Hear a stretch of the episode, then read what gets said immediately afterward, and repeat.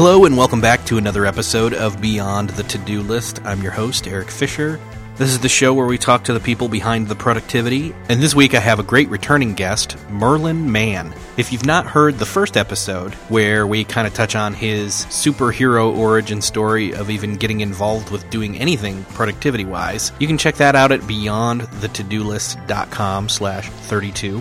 There's also a companion piece of sorts that Merlin touches on at the end of this episode, which is episode one fifty-three of Back to Work, the show that Merlin does with Dan Benjamin over on the five by five network. Anxiety's a Goat. I've also given the link to that episode in the show notes for this episode, which you can find at beyond the to do list dot com slash fifty-nine. You can go there to follow along with all the things that are mentioned in this episode. This one is another longer episode. If there's anything I know is that there's never a short Merlin Mann podcast, and that's a good thing. Covered in this episode is the the idea that there are these unknown inboxes that are out there that we don't know about that could keep us up at night. There's also the relationship we have with the inboxes that we do know of and the relationship that we've accepted with those, and how we can either tend to take them too seriously or not seriously enough. And just that overall sense that we don't like to talk about, where we feel like there's more that we could be doing, or there's more that we should be doing, or even opportunities that we're not in the right time or right place to hear about, let alone take advantage of. And again, we touch on the real notion of inbox zero. What percentage of your brain is somewhere you don't want it to be right now? Ideally, zero percent. Hence, inbox zero. Anyway, let's get right into the episode. All right, this week, Merlin, you're back. Welcome back. Hi, Eric. Thanks for having me back, man. Last time you were here, we talked about a ton of different stuff. I wanted to introduce you to my audience, those that hadn't heard you before, hoping that they would glean something awesome from it, which, you know, whether it's people that I knew that were like, again, shouting inbox zero like they were Mel Gibson in Braveheart, and trying to talk about like what the right zero was, that it was never about just getting everything out of your inbox, email-wise specifically. And, and people responded. People really liked that episode. In fact, you were nice enough to share that, and you and Dan Benjamin even made it a five by five special, which was I was nice enough. That was cool. I really I thought it was really good. I enjoyed doing it, and uh, I also saw a lot of nice responses. So it's it's uh, an honor and a thrill to be back. After that episode, it got me thinking about all the different areas of input that I have in my life. And, you know, I'm trying to get good work done. I'm trying to use my time effectively, maintain, you know, a certain amount of attention on the right things. And I kept realizing that I kind of felt like I had a bunch of different inboxes. Like I was I was not appropriately engaged, so to speak. And so all of my life had become an inbox. You know, so I've got regular tweet mentions or D Ms, whether they're spam or not, or uh, texts from my wife, or let's see what else, Facebook messages, which I, I have to applaud you. Have you never done Facebook? Well, I did Facebook for a while. Did you? But you quit it, right? I think so. I love that you don't even know. Well, I mean, I, there's several times I thought I quit Facebook, and then I discovered there were new radio buttons they'd introduced. Right. I I don't know. To me, it's it's kind of like trying to figure out whether whether there's a turd in the coffee pot. It's like I could go in there and really dig around, but I just as soon not use the coffee maker mm. anymore. Yeah. So, uh, yeah, I, I think I, I'm probably using the wrong term here. I think I deactivated my profile.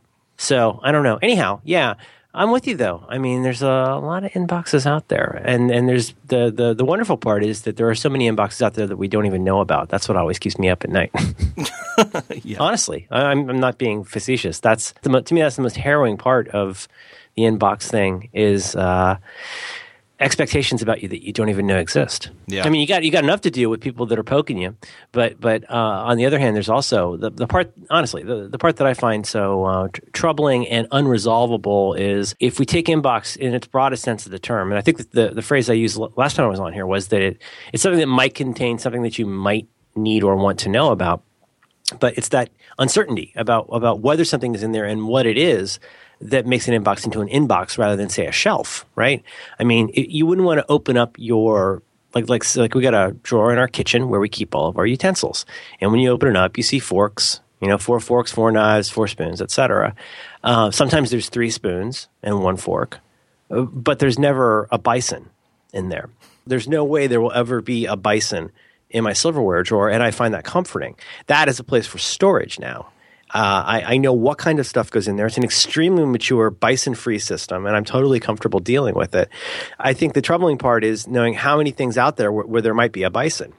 What makes an inbox an inbox is it might have something. That's so important, right? It's like, you know, your mailbox at home, you know that probably plus or minus once a day, there will be new U S Postal Service mail that you will collect and do something about. But I mean, there's there's a fairly finite number of ways that you deal with that. That's a, as, as horrible as the postal system is right now, God bless it. I mean, there's still a very fairly finite number of things that might be in there. But on the other hand, you know that if you went away for a week and came back, there's a really good chance that there would be stuff in there. Maybe not all stuff you want, but, you know, there'd probably be some bills and some letters. You know what I mean, though? Like, to me, those kinds of inboxes are are weirdly doable in a lot of ways. And in most cases, they are... Am I prattling on? No. Would you tell me if I am? No. Okay, uh, yes, yes. Sorry, I'll be honest. Um. Uh. Well, no. I mean, here's the thing. Like, you, you went and signed up for a Facebook account, and you have continued to have some interest in finding out what's in there. For whatever reason, that's an inbox you've accepted. You know, you wouldn't get D Ms from your friends if you didn't respond to them. They'd eventually stop writing to you. You know, you, you could always delete the Twitter app. You could always delete your account. Those, those are on some level, even if you have extremely good reasons for it, those are, you still have your reasons. There's, you brought all those things in, and you wouldn't have them there if there was never anything new in them. You wouldn't check them if there was never anything new in them. We have to be sympathetic toward other people and their inboxes. We have to understand that everybody's got things they have to check for a reason. But again, as I said last time, I think the first step with the inbox problem is to first become a little more sober about acknowledging how many known inboxes are in your life. And for me, let's, I mean, let's talk about varieties of inbox. It doesn't have to be a box. It could be my daughter's, the folder in my daughter's backpack that comes home every day and has something about her schoolwork in it. Related to that, I get e- I get probably five to ten emails a day about stuff related to her school, way more than I ever would have expected. Some of it is stuff like, hey, please make sure the kids come in on time. Some of it's stuff like, we need volunteers for this auction. Some of it's stuff like, uh, you know, here's a, a restaurant that's having a special this month. It's it's like being on a mailing list. So that that's an inbox, and I, I, I need to check that. It's a frustrating e- inbox to me because there's not actually that much stuff in that particular email inbox, if you like, that, that like I need to do anything about, but I still kind of need to read it. That's kind of the classic annoying inbox, right? Um, and that's just that's just one little tiny aspect of uh, of you know, and other daughter related inboxes. We get a reminder uh, in the mail about, you know, getting her teeth cleaned, or there's an insurance thing that we've got to fill out a form for, et cetera, et cetera, et cetera. So those are those are inboxes I don't love having, but I deal with them because they're important. You know, so everybody's got those. But again, to just to repeat myself a little from last time, I think it's really important to become aware of how many of those known inboxes are out there, because for every one of those inboxes that are out there, whether we like it or not, we have to make a decision about how seriously we're going to take it. And so the thing is, the Facebook inbox only becomes a problem uh, if you're not taking it seriously enough, or if you're taking it too seriously. If you take it too seriously, you might spend too much time looking at Facebook stuff. I, I hear this happens. If you don't take it seriously enough, you're in a really weird state where you're feeling guilty because there might be invitations to somebody's bris that you didn't hear about or something. But, you know, you have to figure out, like, how much of that you can live with. How many of those kinds of inboxes can you stand in your life? You know, and, and then that's obviously on top of all the stuff, you know, like work stuff and all the kind of stuff where you feel like you've kind of got to be standing there waiting for the next pitch. Honestly, I, I this is kind of a new idea for me, so I'm not I haven't figured out how to articulate this well. But the thing that I'm the most scared about in some ways is is that the question of the unknown. So the unknown in the sense of like, oh my gosh, what's going to be waiting for me when I wake up this morning in that inbox? Oh, you feel the sense of dread. Do you know what I mean? Mm-hmm. Of like, I have a creative mind insofar as I can come up with some terrible, terrible things that are going to be waiting in there for me. And then if I open up that inbox and it's not terrible stuff, it's merely just stuff stuff. Like, I don't actually feel that much better. I still had that weird adrenaline feeling of like, oh, this is going to be some terrible news. Somebody died, or like, you know, you know, my, my credit card's been compromised. Like, who knows what's waiting for me? I think that sense of the unknown is what makes inboxes vexing, even the inboxes that we know about. But the part that, I, that I've started to develop a real interest in, or the really harrowing ones, are the inboxes that you don't know are out there. Like, you know, I think modern anxiety hangs on this idea And again, to contrast anxiety versus fear. Fear is is the bear that's about to attack you. I am I am fearful of this bear. Anxiety is I just know in my heart there's a bear that's about to attack me. I just haven't seen it yet. And you could carry that around all the time. You could go through, you know, seventy-five years of never actually seeing a bear and still spend every waking moment thinking about a bear attack. And I think that's what inboxes can do to us if we let them, because there's this gnawing feeling. There's more I could be doing. There's more I should be doing. There's somebody talking smack about me in this place. There's uh, job opportunities that I'm not learning about. Uh, I could, you know, get a mortgage refi, whatever that is. There's all this stuff out there that I just I I know could be good for me, or more likely could be terrible for me, and I just don't know about it yet. I don't have any way to find out. But I'm going to spend the rest of my life sitting here waiting for the next sick piece of information to engulf me. Have you ever had that feeling? I am familiar with that feeling. I, that's that's a that's yeah. a feeling that I'm sorry to say I live a lot of the time.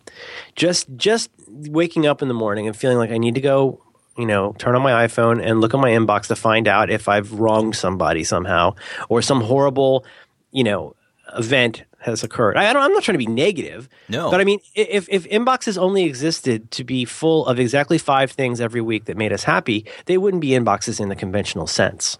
You know, it's uh, something, uh, you know, there's a big uh, thing going on right now with the whole, the guy pulling Flappy Birds from right. the App Store. Yeah. So it's uh, in a nut for, for posterity. It's a, it's an application that got really popular. And this guy, his life got really turned upside down. Despite making a lot of money from it, his life got turned upside down from the negative comments. And somebody wrote, in writing about this, somebody uh, recently said, well, you know, for every ten positive comments you hear, There could, there could be ten, you know what, I'll say there could be fifty positive comments you hear. What you're going to remember is the negative one. That's the one that will eat at you. You're not going to sit there at night thinking about how, how much somebody loves what you do. You're going to be sitting there thinking about somebody who said something kind of true about you, a stranger.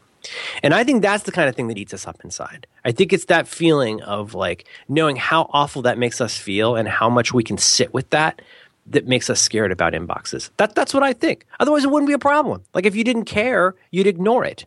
If it wasn't worthwhile, you'd delete it. If it didn't potentially have anything that could have any impact on your actual life or sense of self, you wouldn't worry about it. You'd look at it and laugh, you know?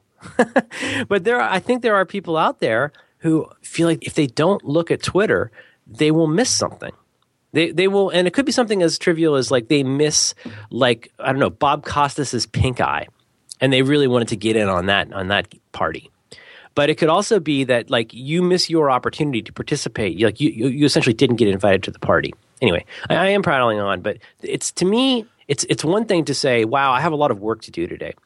I know that if I did not collect another single scintilla of new information today, I would have plenty I could do. If all the computer, let's say, if the internet went off, or for practical purposes, if if I just didn't have new inboxes today, if I turned off my phone, if I went, I would still have so much I could do today. And in some ways, that would actually be kind of a cool day, because I, I, I know I wouldn't have to be playing defense on anything. Nobody has that, though. Yeah. Because you know there's always something out there. There's somebody who needs something from you. There's some piece of information that's going to help shape who you need to be today. And I think it's extremely difficult, even in our greatest moments of repose, to completely disconnect from that today. And, and it isn't just a question of, like, you know, pointing at the computer and saying, "J'accuse," because, like, we have a role in all of that. But even if you get past the giant amount of work you could do on a desert island today, you're still going to have the amount of stuff you know will be waiting for you from other people today. And then you got the next concentric circle out, which is the stuff you are pretty sure will be coming in the next six to ten days. I have not got in, gotten any really bad news about work in a week, so it's about time. And then the next concentric circle out that I think is a very natural consequence of all of those other circles is just a sense of dread. You could call it dread. You could call it angst. Uh, you could call it whatever you want, but just this kind of keyed up sense. Every day I wake up knowing there's something out there that's kind of out to get me. And then that adds a toxicity to every single one of those circles all the way back in. So all the stuff that you might get from work suddenly becomes much more dangerous and, and, and seemingly um, threatening. Um, all the stuff in your day-to-day communications suddenly is drained of, of any joy. Like, it's going to become very gray to dark black. And then right in the middle, even trying to sit down and just do the work you know you need to do, your mind is now so polluted with those thoughts maybe I'm maybe I'm over dramatizing this, but I think this is a conversation people don't like to have. Is that even when you're sitting there trying to do the simplest thing, there's there's some part of your head that's being eaten up with all the stuff that could be out there. Now, that's way over dramatizing something as simple as an email inbox, except when it's not. And I just I think that's a conversation that, that people should be having more. It's like, how do we how do we get past that? How do we get over that? What are the inroads to poisoning our own well less often? That is a very interesting topic. I'd love to talk a little more about that. Yeah, you got um, you got an answer for me? Uh, honestly, can, I, can you help me? Can you help a brother out? Yeah. um, I, honestly, if I'm at a place like that, like if if I were to go through what you were just talking about, as if I was, you know, if I'm Morrissey working in an office, is what that sounds like. Um, it, it's almost as if, how do you do something where you? Ultimately, it's how do you gain perspective on it, mm-hmm. is what I hear hear you're, you're asking. And that's a struggle. Like you, you may not have the mind space to be able to muster up any kind of – whether it's an emotion or positive thoughts or or whatever that is required. But I think we're talking how do you change or flip your perspective on this. Um, even if you're fully aware of the reality of the situation, how do you look at it through different glasses? Yeah, well, yeah, and let me just stipulate a couple a couple contradictory things about this, uh, which is, first of all, uh, I, I think what I'm describing there is much more common than anybody wants to admit. Oh, totally. Like you're, as you were saying it, I was realizing I feel There's probably that. something on your mind today that, yeah. that you didn't know you were kind of thinking about. But but here's the thing about that, and, and you know, you say Morrissey at, at the office, but I got a feeling that that is so common, it might blow our minds. How many people that are walking around looking totally fine are actually, without even possibly consciously realizing it, actually struggling with some aspect of that going around in their head. It isn't like you got to be sitting there opening a vein. Like there could be something where you're just, you you know, I'm not saying people are like, you know, on the verge of going crazy or something, because it is a real slow, a slow boil. And because it's not something that is directly in your face, this gets to the second part, I guess, which is that your brain will do all the cooking for you. Like, don't worry about that. So even though you may have a smile on your face and be doing fine and taking good notes at the meetings and parking in the right space, there could be a fair amount of internal turmoil going on about all of that, that sort of anxiety, I, th- I think. But um, but then, yeah, to, as to the perspective point, well, the truth is, like, it is kind of a perception and perspective issue in some ways, which does not mean it's simple. It does not mean it's simple as saying, I'm just going to I'm going to buck up and talk myself out of it. I don't think it's nearly that simple. No. Um, you know, well, if it was, everybody do it. Maybe. I mean, there's a lot of stuff that seem, seems easy enough for everybody to do and they don't, but it is... Just because it's in your brain doesn't make it real, doesn't make it unreal, rather. Do you know what I mean? I mean, it's uh, – I'm trying to think uh, – if you've never gotten punched in the nose in your entire life and then you wake up one morning, you go to the coffee shop and somebody punches you in the nose, you're going to be really like really super surprised and go like, wow, wow, I got punched in the nose. That's super random and awful, and, and that's never happened before. And then let's say randomly uh, you go out to dinner and you get punched in the face again twice in the same day. That's gonna that's gonna seem like a message from God. That's gonna seem like the strangest thing in the world. I would even say at that point, you might spend all of the next day being completely obsessed and terrified with the idea that a third punch in the nose is on the way. I I, I mean I, I know how I am. Doesn't that seem like it would kind of make sense if you went through your like a pretty long time without feeling that kind of a, a physical uh, you know, altercation from a stranger, and you get it twice in one day, wouldn't that kind of make you feel like something had changed? So that such that the next day there's a pretty good likelihood, as crazy as it sounds, that it might happen again. Well, here's the here's the ironic part of that. I I mean, is not is it not fair to say that like you could get into a state of mind where you would go something that's never happened before until yesterday, it might happen again. Maybe that's something where you suddenly you fainted and then you fainted again. Maybe it's something where you got uh somebody else's mail and then got somebody else's mail again, but something that doesn't happen very often happens a couple times. Well, I, I have a, I have an happen. example here. Uh, a couple months ago, yeah. the, the couple couple months ago, I never get pulled over. Okay, I, I drive. I, I never get pulled over.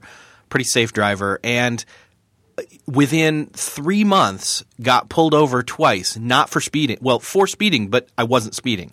Like the cops were meeting their quota. So suddenly that happens twice, and I am now literally like.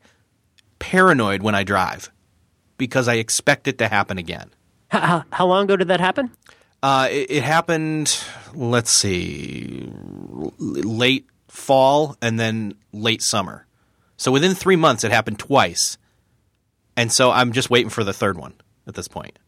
Isn't that crazy? It seemed, it's so improbable. And, and so, I mean, and the beauty part is, like, you weren't even speeding. So right. it's, it, it really is like something out of a dystopian novel. It, it was nothing, right? Yeah, it was nothing I had control over other than, I mean, obviously still safe driving, but I, that's why I, I expect it, because it wasn't something I did. Like, there wasn't a cause and effect. I did something, and so something happened. It's just out of the blue. Well, that's that's actually a, a pretty perfect example. And and now, even though it has been some months since right. you got pulled over for no reason, you're still kind of thinking about it. Mm-hmm. Well, that's – so the punch in the nose example was probably extreme, but I, I wanted to pick something that crazy and out there, because even though your entire life, let's say you've gone thirty-five to fifty years without ever having this one thing happen, because it happened more than once in a short period of time, maybe even if it happened once. You know, if you had if you, if you had um, something really terrible happen, uh, it, it can set you off. I think when things happen more than once, it's easy to feel like that's the beginning of a trend line. So my only point is that if we can seed that being pulled over for no reason or punched in the nose or some, something else that seems impossibly coincidental happens, then that can change the way we think about stuff. It can it change the way that we perceive things. I, I'm I'm just here to posit. I want to take it to a way crazier level, which is I think it takes much less than being punched in the nose. I think it takes much less than being pulled over for no reason. I think for those of us who are predisposed to this kind of thing, starting to imagine those those ghosts coming out of nowhere uh, can happen from from a, a fairly minor thing. It could be maybe there's a couple days where uh, your boss rejects a code commit. Somebody doesn't say hi to you in the hallway. There's a scratch on your car. You could call it paranoia, but in a way, it's a form of self-preservation because you're, you're struggling to understand this confusing world that makes no sense. But anyway, I, I don't. I don't take this. I don't mean to go all dark shadows here. It, it's just to say that I think. I think it, it's sometimes it can be really overwhelming when we realize how much of the way that we see the world comes out of how we feel about the world, and then the way that we feel about the world starts to very much affect the way we see the world. At that point, you, you might start start out like, you know, you're Dorothy Gale, like skipping around with a basket and everything's great. Something bad happens, and now all of a sudden the world becomes kind of a dangerous place. You can start to second um, second think everything going on around you in the context of this new information that that's, that's made you, you know, see things. In, do you know what I mean? Yeah. Yeah, I think I think it's a two way street. I think you know if uh, you know the way that the way that we see the world can affect how we feel, and then the way that we feel can have a giant impact on how we see the world, and so forth and so forth. So, what does it have to do with inboxes? Eh, maybe nothing, except that it's really just a bunch of stuff. It really is just a bunch of stuff, you know. And we talked last time about that whole thing, that phenomenon of going away for vacation and coming back, and how much of that stuff is not alive anymore. Mm. And you realize how many of the things in that email inbox you immediately would have tended to if you're the sort of person who's predisposed to that. And you look at all that stuff, and it, it's kind of weird. I mean, it, it's all just ashes. It's all just stuff that doesn't have any meaning anymore because it's all been taken care of. It's all just bits and bytes. And so much of the stuff that's out there is really just bits and bytes, unless we dramatize it, unless we make it into something bigger than that. And then all of a sudden, Facebook messages make us anxious. You know, the idea of like checking the mail makes us anxious. I mean, it isn't as though three days out of five, there's a letter bomb in the mail. It doesn't happen that often. But we can talk ourselves into getting that keyed up where, you know, in my case, like I feel like my shoulders are going up around my ears. I'm getting all tense about this. I think that's kind of a real thing. And I think anybody who thinks that doesn't have anything to do with your email inbox is either way healthier than me or is potentially not being super honest about what's going on there. Because what is so complicated about email that you can't just walk away from it? Well, it's human relationships, it's expectations, and it's all this stuff that you ultimately don't have that much control over. So that even the stuff you do have control over suddenly becomes not as much fun because it all just feels like more stuff. It, like, again, like I said last time, you're putting compost in the crisper. You've got all this stuff all mixed together into this big mass of stuff. And suddenly it's just not, you're back in that first concentric circle, and it's just not that fun to even do your job anymore because it just feels like there's all this stuff out there. And I, I think that's a really overwhelming feeling that even fairly healthy people have to deal with from time to time, especially today. I like this idea. I, I wanted to know, like, what you, when you said – oh, that's what it was. I was trying to think of what the thought was that I had. When you said the thing about uh, walking away in the vacation, t- treating it like it's vacation and uh, basically coming back and seeing how much of it's now just – it's ash. The fire's turned to ash and, and the emergencies aren't there and all that. I mean, do you think – not to oversimplify, but do you think that's part of maybe a, a an inkling of how you would start to approach maybe changing uh, perspective on that? At least in the immediate funk, you know what I mean? Yeah. Yeah. It, it would, and, and it would be really nice to think that it's something as simple as saying, like, well, I just need to I just need to buck up, or I just need to be more positive, or I just need to need to need to do all this stuff. But, you know, again, if it were if it really were as simple as the same way that you'd walk out and, and pick up your parents' mail at the mailbox when you were ten years old, we'd be doing that. But it's not that simple. There's obviously there's some steps. I, I think well, I mean, to be honest, uh, sometimes just even having this conversation with you right now, this monologue I'm having with mm-hmm. you, um, this can actually make me feel better. Because when I hear the crazy out in the air, it actually makes me feel a little bit better and go, you know what? There probably is a whole lot of stuff that's kind of in my head. I mean, and, and like, play along with me. Isn't there some stuff yeah. that's kind of in your head? Oh, yeah. And and I actually do think that unless unless you are unfortunate enough to be like really super clinical with this stuff, sometimes just being aware of it can really help. Sometimes being aware of it and just keeping it in your head will make you become even nuttier about it. But uh, I think there's several fronts to this war. And, and you know, we have a role in, in fighting on almost all of those fronts. Some of those, some of those fronts will be a war that continue forever. But uh, we can sure do stuff on our own part. I mean, do, do you want to pursue this? Is this good? Yeah, yeah, yeah, definitely. I, I think it, the, the other thing that I want to make, kind of put a pin in and say is I'm really interested in the idea you talked about with uh, that it's relationships and, and, and how do you maybe prioritize in terms of, you know, an e- an, say you got an email from me versus an email from somebody else that you know nobody you, you don't know at all, and how do you say, okay, well, like it's the Flappy Bird thing you were talking about, like these how do why do you care about these strangers versus, you know, what your kid thinks of you, you know what I mean? Yeah, and no, the expectation I, I, I, difference there. I do, and I think it's. I think even if you're not horribly self-involved, it's still really complicated because you think about the continuum of of how we think about ourselves or how we derive our self-esteem or our sense of worth or identity. Uh, if we only came up with that on our own, we'd be a little nuts because then we we might as well just believe that we're the that we're Napoleon. Or we're the king of Spain or whatever. You might as well, if if it really is just a matter of who you think you are, you are kind of nutty to, to just think that you can just be whoever you want to be by fiat. Can we agree on that? That like yeah. that's a certain kind of like psychosis, that whatever you think you are is what you are.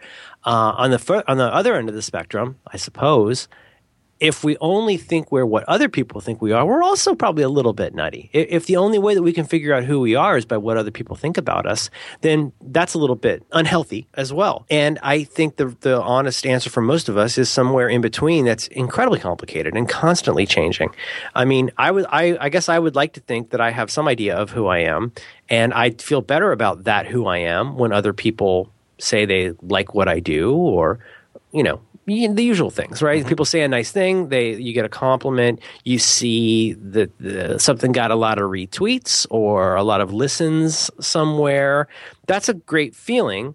And when it's a positive thing, I think the natural inclination is to say, oh, well, I guess I'm right. I guess I am kind of okay today. I guess I'm I'm somebody that is that can be loved, and I must be doing something useful because obviously strangers like me. I don't care who you are, how much you think you know who you are. Mm-hmm. If five hundred thousand people are telling you something, it's kind of hard to not hear it. I mean, you could potentially be like unknown one month and then the next month, like people know what you do, like at a coffee shop, like strangers know that. That's really strange. So even if you have the greatest sense of self-worth and a nice simple life and something you understand, there's always a chance the world could really change who you are. If you're really into like a certain political cause or a certain celebrity, you know, the fate of that public thing that you have no actual impact on could change the way you feel about yourself. You know, if you're a believer, these could be tough days, I guess. Um, well, you and, and here's the thing. You could even have yeah. a negative reaction to a positive uh, an outpouring of positive. Like I went to uh, a, a, a conference, is a new media conference in, in Vegas back at the beginning of January, and I had a lot of people stop that, that are listeners of the show, and, and I had nothing against it, you know, everybody that's listening, but it was so strange and so just – I know you, you – I mean you've done public appearance stuff before where people come up and they, they love what you do, but it, there's that overwhelmingness to it of uh, – you know, it's that outpouring of even positive that can somehow almost backlash to where I was like, oh my gosh, I need to go, you know, hole up in a in a hotel room and watch T V for five hours now. Mm-hmm. So I think that's not uncommon. Boy, this sounds real, like real deep, like therapy kind of stuff. But right. I, I think, well, I mean, in the sense that this is the kind of thing a therapist would probably want you to talk about. But I mean, I, I feel like that sense of self stuff becomes important because even if it's something as seemingly simple as inboxes, we started off with this very easy topic of, well, gosh, how do you deal with email? But I, I, I still will hold that an inbox is where you find out what other people expect you to be, who they expect you to be, what they expect you to know, what kinds of stuff, you know, basically, you know, it's like a bug tracker for your life. You're finding out all this stuff that other people need to be a little bit different about your life. And that could be something as trivial as like, hey, could you um, could you drive out and pick up our son, you know, twenty minutes earlier than I'd asked? Um, you know, something as simple as that. Something as, as simple as like somebody just calling to check in and find out um, what what the progress on some kind of a report that's important to getting funding for the company or something like that. If you're in the wrong state of mind, you could think that that request to be somewhere twenty minutes earlier is some kind of an attack on your personality and the amount of value in what you do. Um, if you're in the wrong state of mind, that very friendly email from your boss about the report might be taken as an indication that you're on the way out because they think that you're a failure and have to be stood over like a child. You can read whatever you want into all of that stuff, but if it's important to you to understand what the world thinks of you or what they want of you, you have to keep checking that box and you have to keep re-squaring it against what you're doing right now. And and this is where I, I think this does go from being purely up in the clouds, up in the butt thinking to really specific stuff. Because if you if you have something that you care about doing today, it's going to take an hour and a half, and you're having trouble sitting down to do it, it's worth asking how much of your brain is in an inbox somewhere. Whether that inbox is about your, your kid's flu shot, whether that inbox is about progress on the Henderson report, or whether that inbox is about how well your app is selling or not selling today. To me, this this has a is heavily connected to the idea of inbox zero because uh, the, even the traditional idea of inbox zero, because to me, the real zero is how much of your brain is somewhere besides where you want it to be right now. And if that's over in some notional inbox, uh, worrying about something that hasn't even become a problem yet, such that you can't concentrate on what you're doing or you can't fully commit to that or you can't bring the full confidence of what you do to some creative endeavor because of that distraction, then that's really problematic. Suddenly, all, that thing, that thing, that very uh, inchoate head-up-your-butt problem has a very real consequence on what you're trying to accomplish. I, I think you just hit the nail on the head. For we were talking a little bit pre-show about something I was working on, and and I think uh, some audio editing and some stuff like that. And, and and I think you're right. I think honestly, my head right now, you know, confession time. My head's been a lot of different places all at once for a while right now. And so, yeah, being able to sit and not have those things ring, you know, ringing metaphorically in my head is hard because I mm-hmm. don't have that noise. Can't, you know, I don't have mental internal noise cancellation headphones in my brain right now to sit and focus on this literal noise that I'm trying to edit. So, right, that's that's funny. Well, you know, it's and, and also like if you're feeling something like doubt or a lack of confidence, a lack of skill, a lack of any of the stuff that you would need to just sit down and do a thing, you know, and if you're doing the traditional sort of like cranking a widget work that, that David Allen talks about and getting things done, this may not be a problem because your mind can go to a million places. You could mentally compose limericks in your head while you're cranking a widget. It's just that if you're doing work that's ultimately satisfying to you, even fifty percent of the time, you got to put yourself into it. You got to, you've got to put your time and your attention into that. You got to put your a little bit of your life into that, and it has to be ambitious enough that it would keep you interested. If you want to make five great things this year, you're going to have to put a lot of yourself into that. You're going to have to stretch out a lot. You're going to have to go into places that you may not completely understand yet. You're going to have to be vulnerable. Right? You're going to have to, I mean, I, I really think this is true. If, if you want to become an artist who just paints the same painting over and over, then you're not really an artist anymore. You're just a, an, a compulsive illustrator. But to, to keep developing and evolving and and staying interested even in what you do, I really think you have to put some of yourself into it, and you have to put yourself out there. And that's why things, if you're not happy with the self that you're putting out there, if you're not thrilled with your confidence and ability to get this done, if you're beating yourself up about what you haven't gotten done in the last ten days, I think it's not at all uncommon to say, well, maybe even in a good way, like, I wonder if anybody has something nice to say about me that I could go read. Or I wonder if there's something that would make me feel right now. Can I go find something that make me real mad about something that I like to get mad about? Could I go and find something that makes me happy about the things I like to be happy about?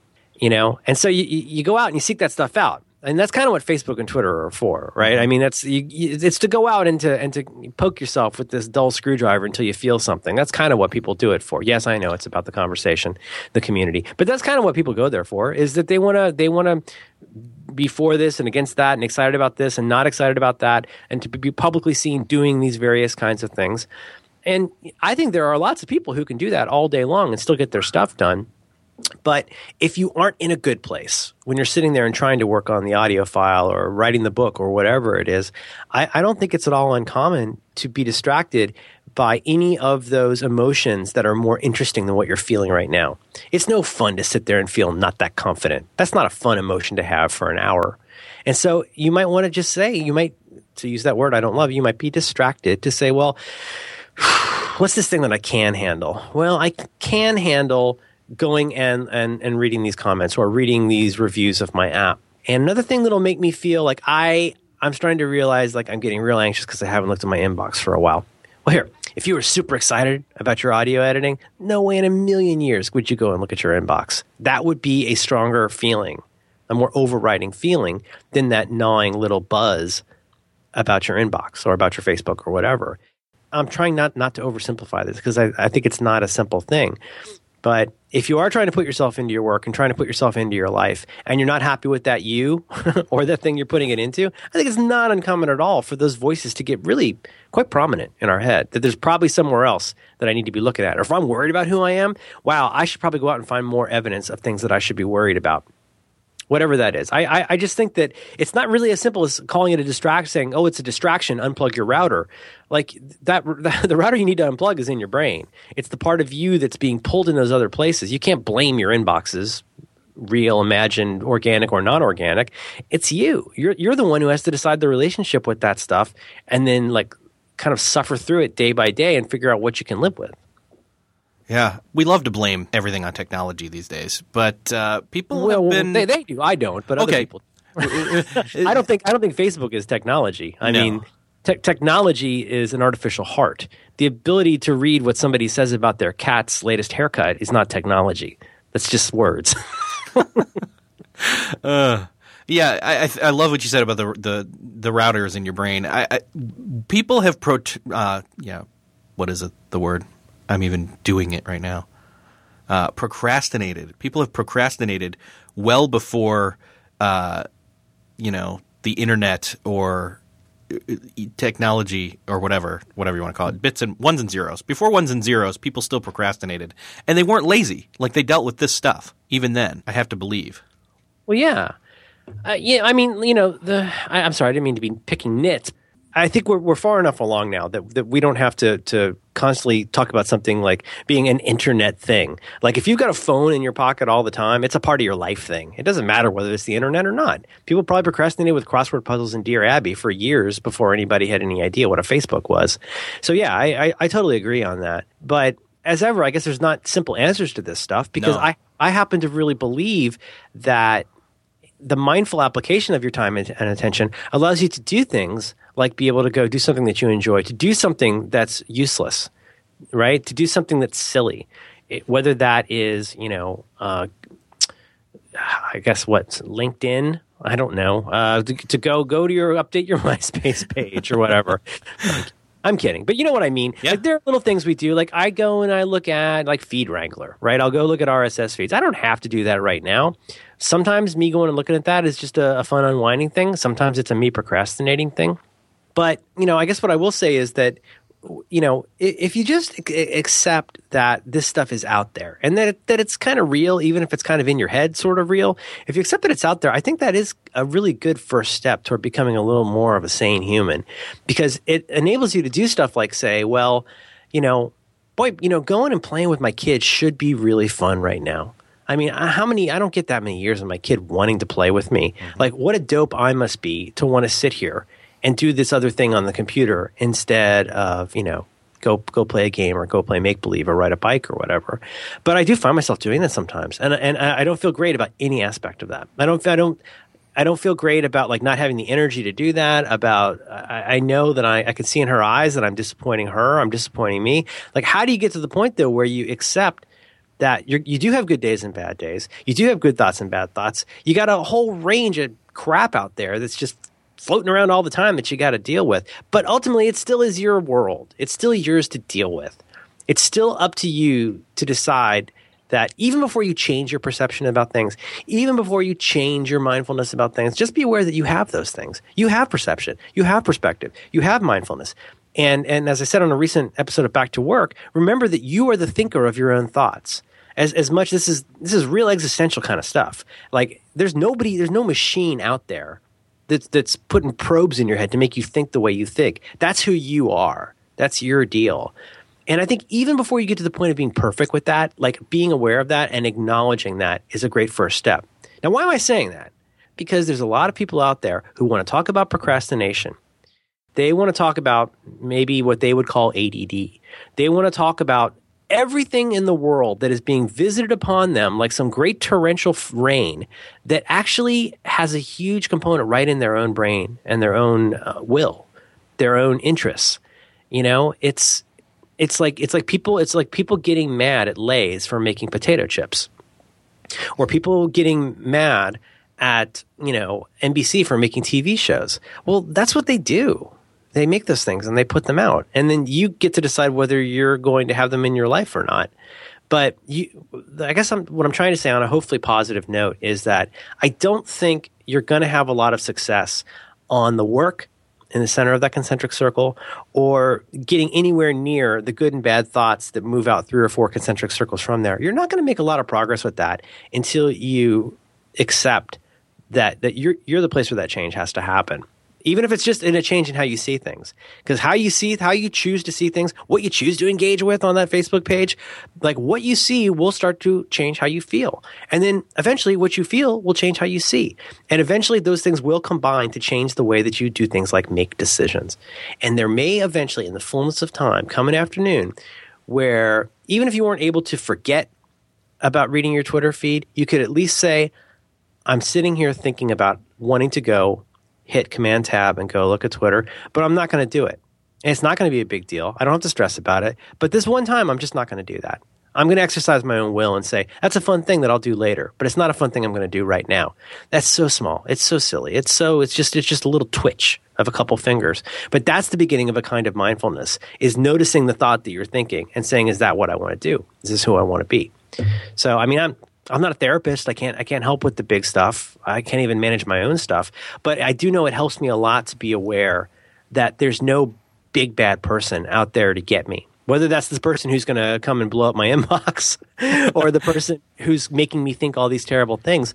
I am the sole author of all of that awfulness. And I am the curator of all of that awfulness. Like, I am the librarian who decides which volume of petty horrors I take out and decide to read all the way through every day and night. That's entirely up to me. And I think that can be kind of wonderfully harrowing and empowering. But I just I just don't know of, of, of, of any other way to get a handle on it than to start by accepting that you're in the middle of it. Nobody's making you do any of that. And nobody's making you feel bad about any of the stuff that may or may not be in those inboxes except for you. And me, you know, yeah. I think we're all in it alone together. For me, where I'm, where I'm hearing, uh, you said curation, that we, we have that ability, and I'm, I'm thinking when you said that, it, suddenly my mind was going to, you know, I could turn off any bells and whistles on my phone that alert me to a D M from Twitter or an app mention. Why do I need that to announce its presence every time it happens? It's not, it's not necessary. And that's just one small example. Yeah, I totally agree with you. And I, I don't have, um, I wish I had a, a better handle on this because I don't have a, a simple way to put this. But I have to tell you, I mean, I personally, I think there's a big difference. I beg your pardon. I think there's a big difference between an interruption and a distraction, or at least an important difference, if not a big difference. Um, in the whatever eight or so years since I've done forty-three folders, I I would hear a lot of people talk about the interruptions and the distractions in their in their in their work, right? Certainly, I think we can all understand that the interruption of trying really hard to be head down, heads down on work at your desk, and then have having somebody come up and even interrupt you for something very important. It's a bummer, right? It takes your attention off. You got to kind of get back on it. Super frustrating when you have to listen to somebody uh, talking about a party that they were at this weekend really loud. That's very interrupting because it's kind of hard to shut out. Or they don't like the distractions. They don't like stuff like having their inbox blinking at them all the time. I guess I just think it's kind of important to distinguish between interruptions and distractions because I think an interruption is something that you can't do anything about. Like an interruption is the power going out while you're trying to write something on, on your computer. An interruption is somebody saying your name and asking you a question at your desk that you would be rude not to, you know, poke your head up and answer. The notion of new tweets being available is a distraction, but it's a distraction that you accept. If you take the bait of that, that's not an interruption. That's a distraction. That's something that, that, that you brought on yourself, and it's not going to be as simple as just saying like, oh, I'm working from home today, because that distraction is still going to be there regardless of where you are, maybe even easier to get to. Let me basically translate what you just said. You basically, in what I said, the phone itself sitting there quietly, not in airplane mode, that could receive a call, and I'm sitting there thinking, oh man, I really want to pick it up and check Twitter right now. That's a distraction. But the interruption is if somebody actually does tweet you and uh, it dings. And right. That's the interruption. That it's, but what's funny is, not, now it sounds like we're in like a, a first year philosophy class, but um, you know, it's it, it's an interruption if somebody comes up and shakes you for sure, right? So hey, yeah. hey, hey, hey, hey, like let's stop working for a minute and let me tell you about this this fake party I went to this weekend. Um, but what's interesting is. Um, and I, this is, I, I feel like I don't want this to come across as like, oh, I'm assigning blame and oh, you're not self-aware because of these things. I don't, I don't mean it to sound that way, but like, I, I think there are probably people out there who have mobile phones that, and I say this without, without value. Like, I don't mean this in like a judgment way. I just, just flat out. I think there are a lot of people for whom one of the primary reasons they have a wireless device is to do things like receive notifications. Like they want to know if there's something, if there's a special on Groupon today that they want to know about. They want to know uh, if somebody checked in at this place where they want to be the prince or whatever. They want to know if they got an email. They want to know if they got a text from somebody. Like I, I think one of the most important things on a mobile device for a lot of people is to have those notifications. In my case, a notification like you have a meeting in fifteen minutes or you have a call in fifteen minutes. That means the world to me. Um, and I could be cynical and say, I think for different reasons, I do that so that I can go do my work and not have to think about it until I hear the ding. I don't need all of those things, but it's true. I still rely on that, that kind of external stimulus. But with that said, I wonder how many people know, like how many of those notifications you could turn off or tweak, right? And that's, you know, and I, I have a yeah, feeling that the, most people, the nuance that's, that's available to you. Yeah. I mean, the like, granularity.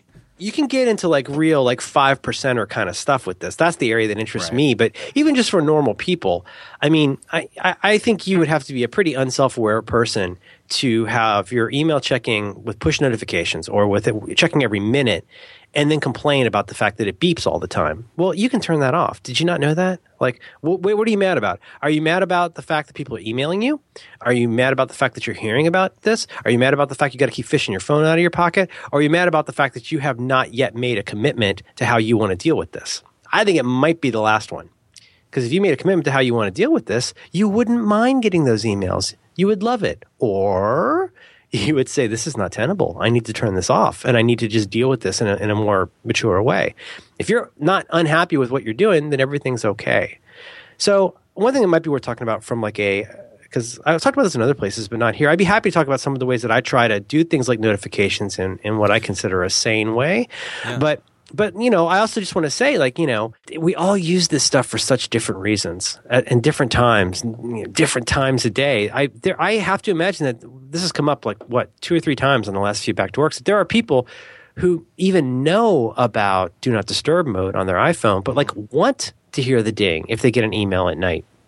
And it's hard for me to say that in a way that does not sound judgmental, because I think that's loony. But I, when they introduced automatic Do Not Disturb mode, like I was so grateful. Do Not Disturb mode, for those of you who don't have an iPhone or, or don't, you know, are listening from a different dimension, um, is a way of saying, look, don't don't make any beeping noises to let me know about things. Don't make flashy things. Like I, I've done the hack where I've turned on the L E D light on my phone, so the light. Oh yeah. Links as well. It's it's it's like even if I'm in a movie theater, I might see that because I'm real picky about what I get notifications about. Like if I get a notification, I really need to know about it. That's that's a nice place to be. Um, but uh, you know, my I have my Do Not Disturb turn on at like I think nine or nine thirty p m and shuts off at I think six thirty or seven around the time you know the family's leaving the house. Anyway, I'd be happy to talk about that. But yeah, no, you know, I love that idea. Yeah. I mean, that might hopefully help people, but I think it's really easy when you're not happy with yourself, or you're not happy with who you are. It's it's really tempting and even natural to go out and start picking on the wrong people, to start picking on the wrong things, to start getting mad about trying to find this thing that's making your life the way it is. I think this is such a problem today. People who are always looking for the people that cause the problems in their life, the people who have made them mad and made them the way they are. I don't love being bitter about the world, but you've made me this way, people. And I think people love to go out and, and find some kind of bugbear that they can blame for things being the way they are. And I think the inbox writ large, like the, the constellation of inboxes, the constellation of places where we go and find things and the way we find out about it are a really big target. It's really tempting to say, I hate email. I hate getting all this email. Um, you know, uh, I, in my case, I might say, wow, just on this particular day, I hate how much email I got about this stuff from my kid's school that got sent on a two line to thirty-five people. Like, uh, this is, I th- don't these people understand? But, you know, it's all just computers. Is the crazy, really, honestly, it's, it's, if we watched a movie of ourselves and how we act about this stuff, that we could get mad about people who are saying too much about something on Twitter. Well, you know, I, I mute them or I mute their topics, but it's really weird how many things we can get really wrapped up in and can be used to prove why we are the way we are. Well, I didn't get anything done this week because I get all this stupid email from people and my phone's beeping all the time. Is that really true? Or are you just kind of mad about your relationship with those people? Are you really just maybe even more accurately, are you just maybe kind of mad with the fact that you can't figure out how to sit down and finish this one project? Like, really, you're going to blame beeps for why your life is the way it is? You know, you can turn beeps off. You really can. It's you can you can you can go and do that. It's not really the beeps. It's your brain feeling bad about who you are and feeling bad about these unmanaged relationships with people you know and impossible relationships with strangers. You've taken all of that and eaten it with a giant spoon, and now that's become who you are. So you're not really mad at all those people. You're mad at yourself. I think, you know, if you if you reach the kind of uh, age of sagacity that I have reached, I think that that's a thing that's well worth at least remembering a couple times a week, is that you can choose to find a, a problem or solution in, in many, many different things. And there's almost no problem anywhere on any of that spectrum that has to do with beeps. It does not really have to do with inboxes. It does not have to do with little blue birds. It does not have to do with app things. It's about deciding how much of the world's input is really critical to deciding that, that, that you're going to be a decent person today and make stuff that you like. I, I, I, I believe that. I don't always live it, but I believe it. And anytime that I get too mad at the beeps, I want to try and remember that it's really me that I'm frustrated with. Hmm. For me, it, it rings true that it's it's about unmanaged relationships and expectations. So, and, and don't you agree, though, in some cases, impossible things? I mean, I, I actually, an example I gave on the last Back to Work, talking about, you know, I was a kid about my in-laws who have a, a, a regular, like, I say landline phone, but it's like an Xfinity Comcast phone. But still, they have a phone in their house that's got a real number. And all, pretty much, in my experience, all they get is phone solicitation stuff, right? Mm, yeah. And they hate it. They hate it, but yet they can't believe we don't have one of those. It's a very, very strange thing. So, you know, that to me is like almost something from like a Marx Brothers movie. The idea of having this device that you pay for to have in your house that does nothing but make you into an angry silent film character every time it's used. You know, you talked about technology and all, you know, we all, all the stuff with technology and people blaming technology. Well, I mean, you can shut that phone off. You can unplug it. You you could you could have it removed. it would probably really improve your quality of life in that instance, because you don't have any control over that person who's calling you on a VoIP line from Bangalore to ask you if you want to buy shoe insurance. And you say, listen, I want to be on your do not call list. I don't want your shoe insurance. You are legally, you are breaking the law. You know what? You're, you're it's like, it's like, it's like yelling at rain. That's not going to change anything about that. The whole system is predicated on calling enough people and annoying them until somebody buys something. You you don't you don't even matter in that equation. You're just you you they've already disconnected you by that point. They don't and they'll call you again because it doesn't matter and doesn't cost anything. Well, you know, that is the kind of thing I, I would love to try and minimize as much as possible, but also understand that me getting mad at the at the at the you know auto dialer in Bangalore is not going to make the problem go away. And this maybe gets us into something useful. Adding the right kinds of levels of mindful filtering and notifications, I think, can help a lot. Or can at least take the blame off of the big bad world and, and put it into something that's a little bit more manageable. Yeah, it's almost if you can take the, the like you said, if we could take the concentric ring example but apply it to something completely different. It's you at the center and then those that are closest to you, you know, your loved ones that are in that ring.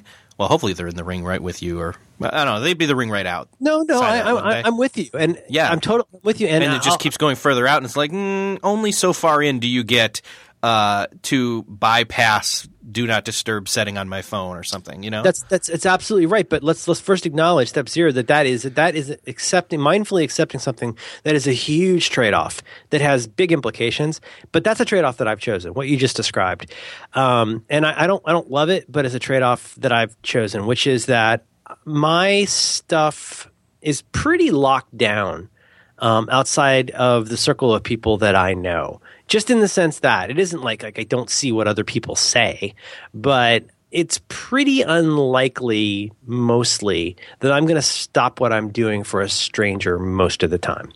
Not because I hate strangers, but just because that's the that this is what I've accepted, is that unfortunately the superset of those we call strangers includes a lot of bad actors and a lot of people I don't know and a lot of people where it doesn't cost them anything to get my attention. And, and I certainly give a lot away there, but it's – It's not super easy to, to contact me. It's not super easy to contact me immediately at all, because I, I, I acknowledge that those inboxes. I know I have to take care of them, but they have to behave.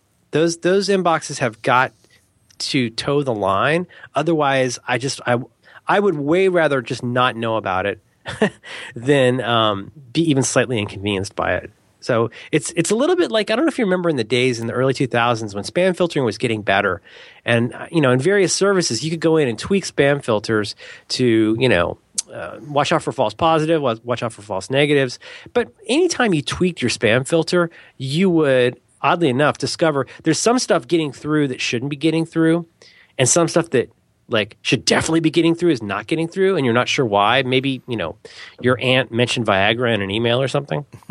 But do you remember those days? It was pretty complicated stuff. There was no simple heuristic yeah. for making sure that you simply weren't annoyed in life. It was way more complicated than that, because that's not how computers think. So, I mean, fortunately for us, and very fortunately for me, this stuff has come a long way, even in the last couple of years, to where I really – I hate to sound careless, but I've really weighed heavily on the side of saying, well – there might be stuff I miss. There might be stuff people need to ping me about twice. There might be stuff where somebody has to try a second channel to get me.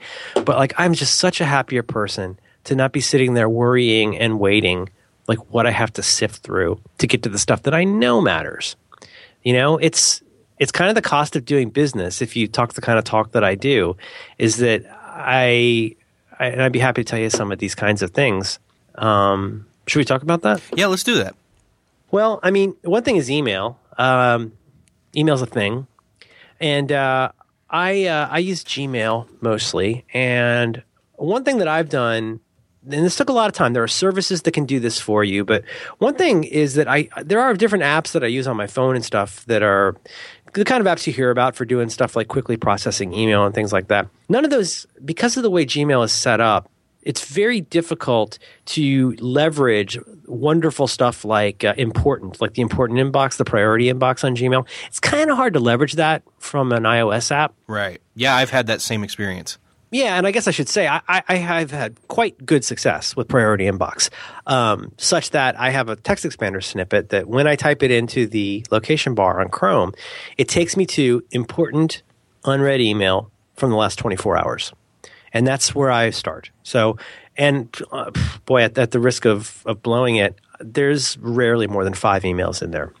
So it's stuff. So the Gmail, I guess, algorithm learns over time what is important. Like, and, and through through you know through some stuff where they can guess, wow, these are very important words. This must be important. But really, just the most obvious thing, which is emails from people. Are, are there people whose email you very frequently read and respond to? And I have to assume that you respond to all of their emails. If you respond a lot to somebody's emails, it notices that and it makes it important. Are you with me so far? Yeah, totally. That's always where I start on the web, which is where I generally do my emailing stuff when I'm on the desktop.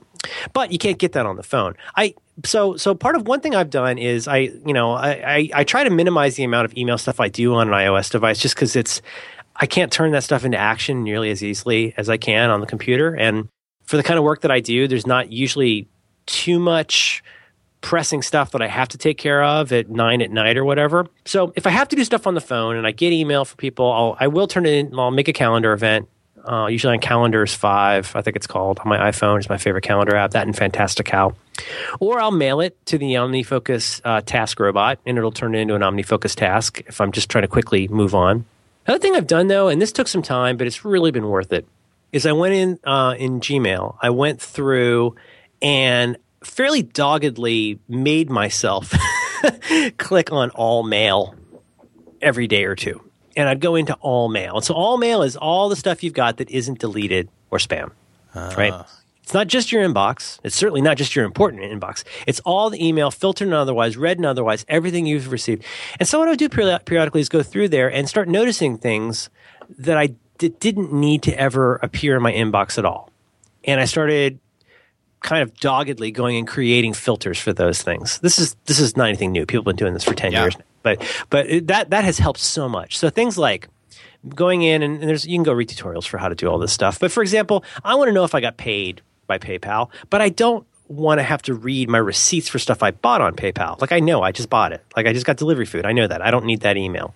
So there's a whole constellation. I'll just say there's a whole constellation of what I would call notification emails, and I will just say using emails and notification medium is not a great – next to a phone call, it's like the almost the worst way to find out about something because it's so hard to do programmatically.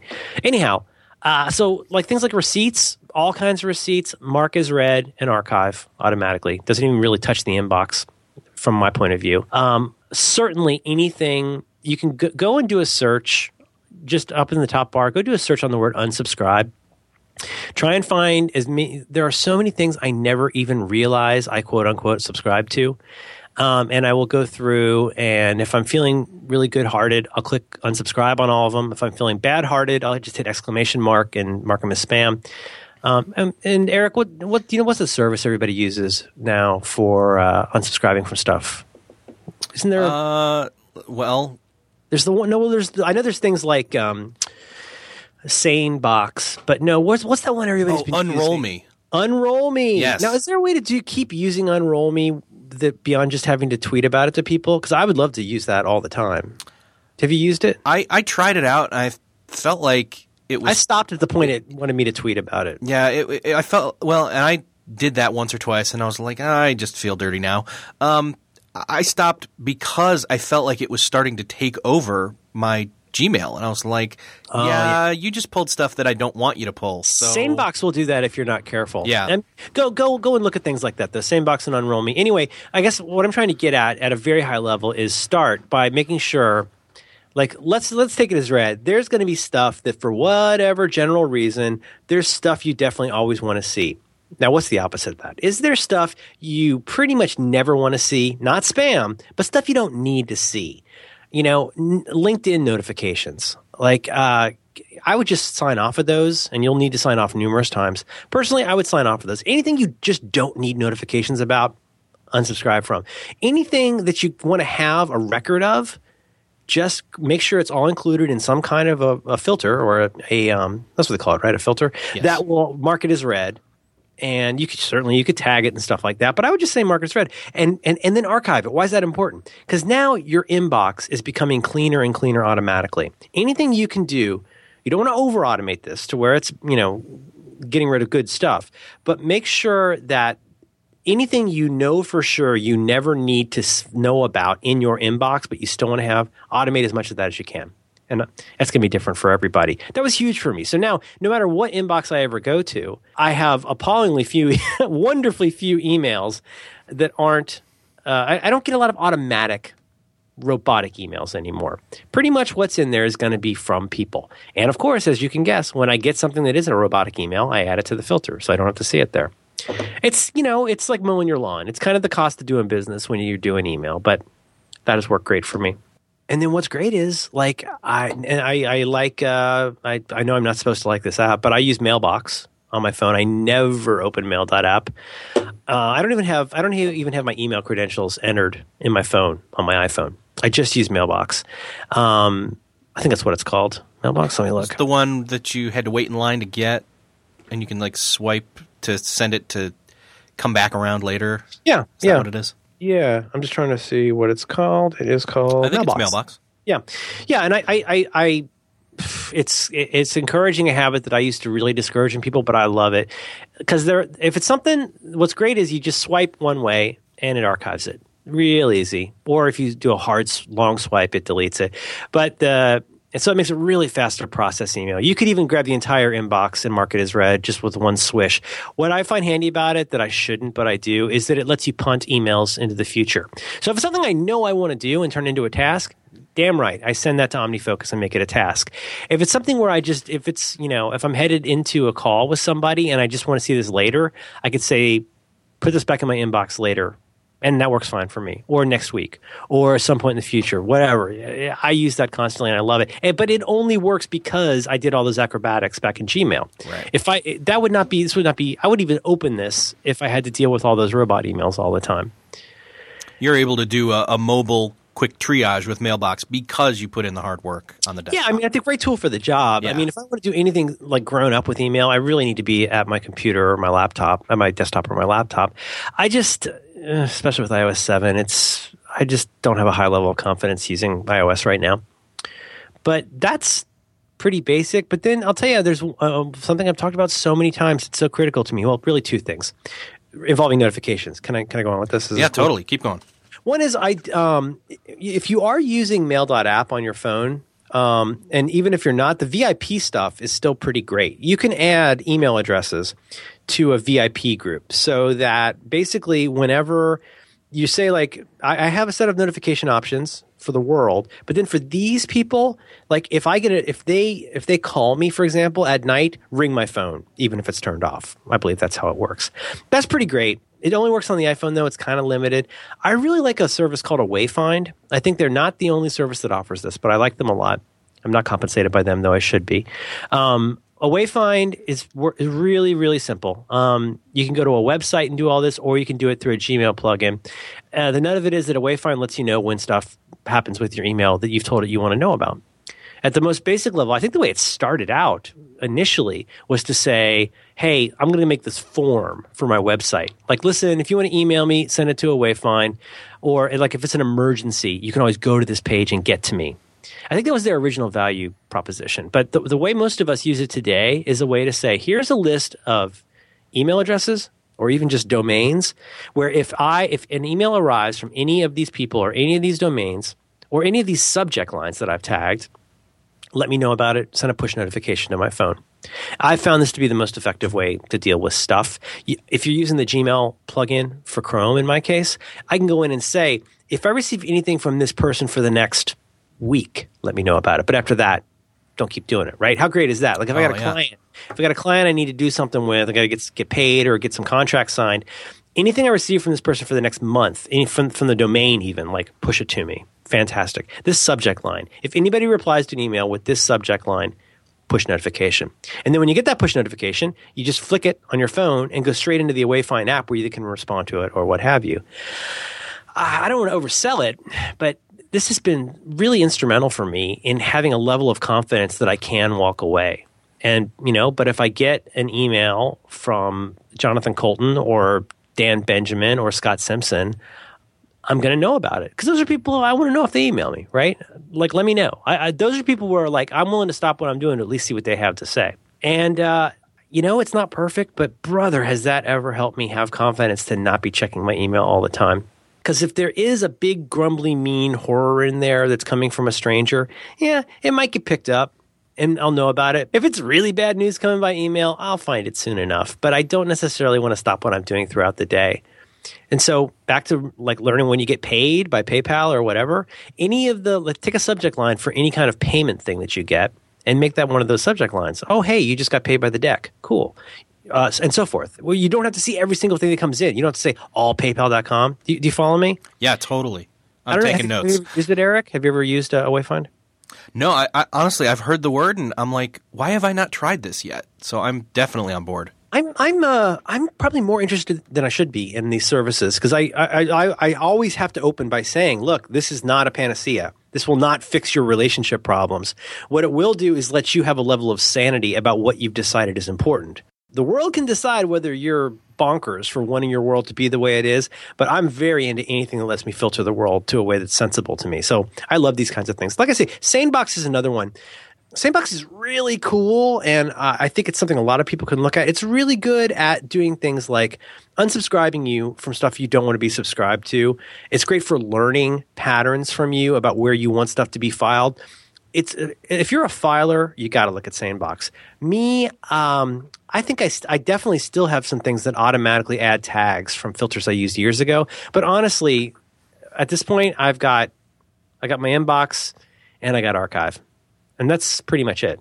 And then all mail, you know, is kind of a different inbox. But you, do you follow? Yeah. Like, I, I I can't tell you the last time that I – I just can't imagine having a service made by Google where you would rely on folders more than searching.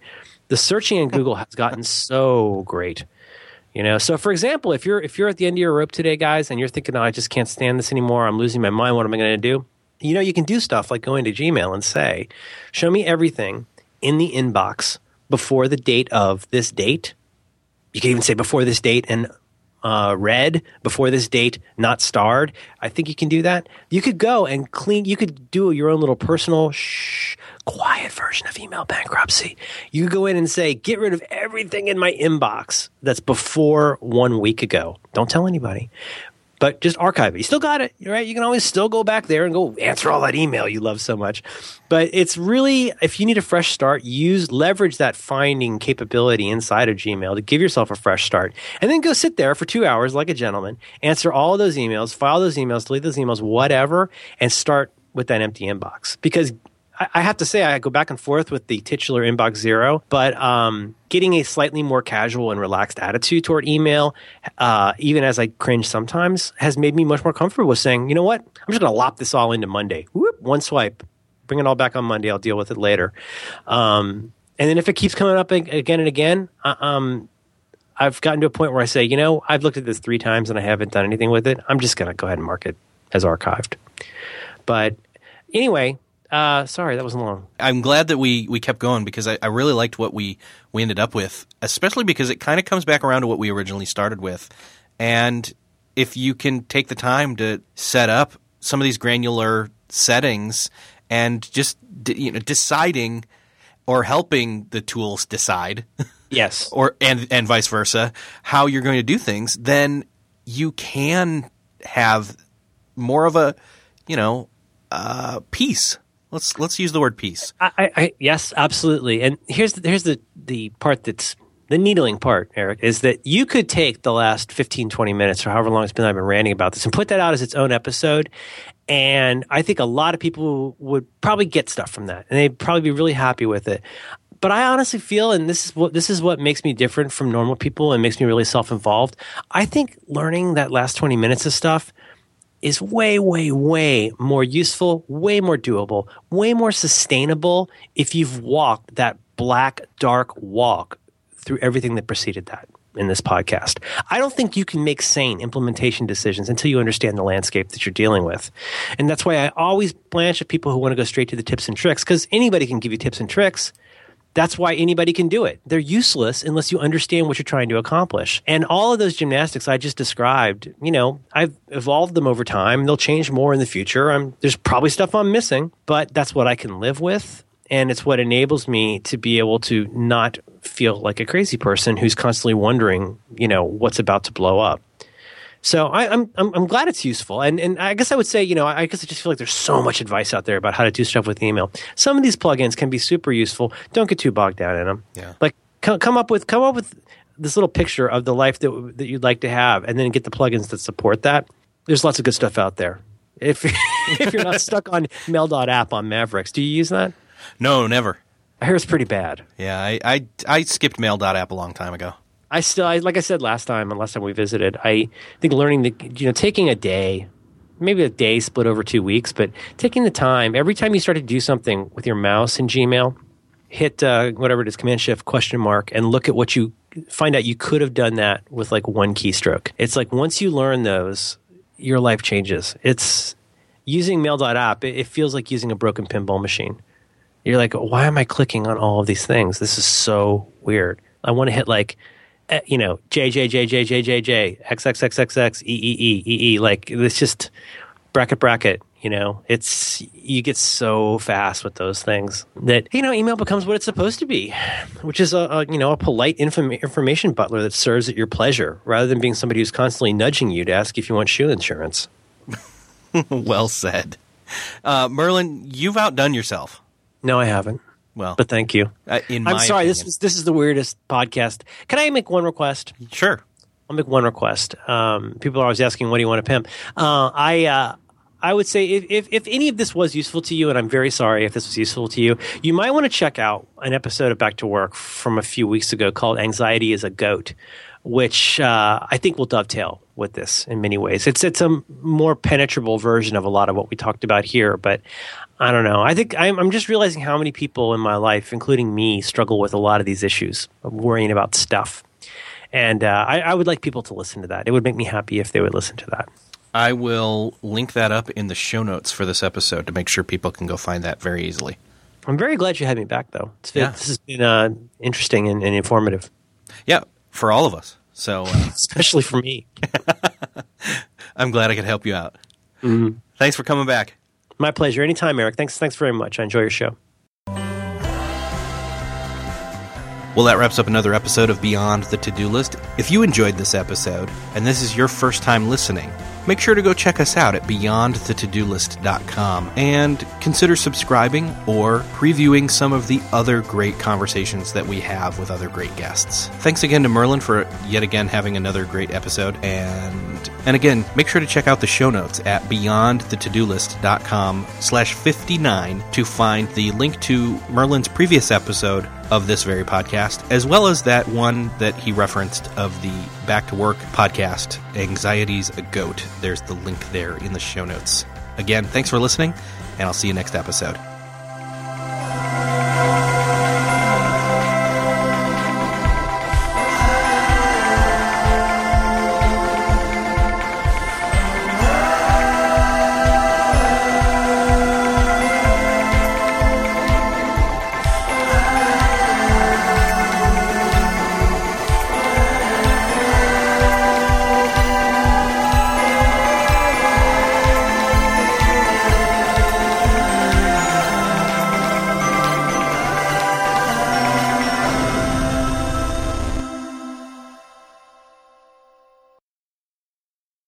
Beyond the To-Do List is a proud member of the Noodle Mix Network. Find more of our award-winning and award-nominated podcasts to make you think, laugh, and succeed at noodle dot m x. Learn how to podcast. Theorize over the T V shows Once Upon a Time, Once Upon a Time in Wonderland, and Under the Dome. Laugh with our clean comedy, delve into science fiction and philosophy, learn critical thinking from movie reviews, and more at noodle dot m x.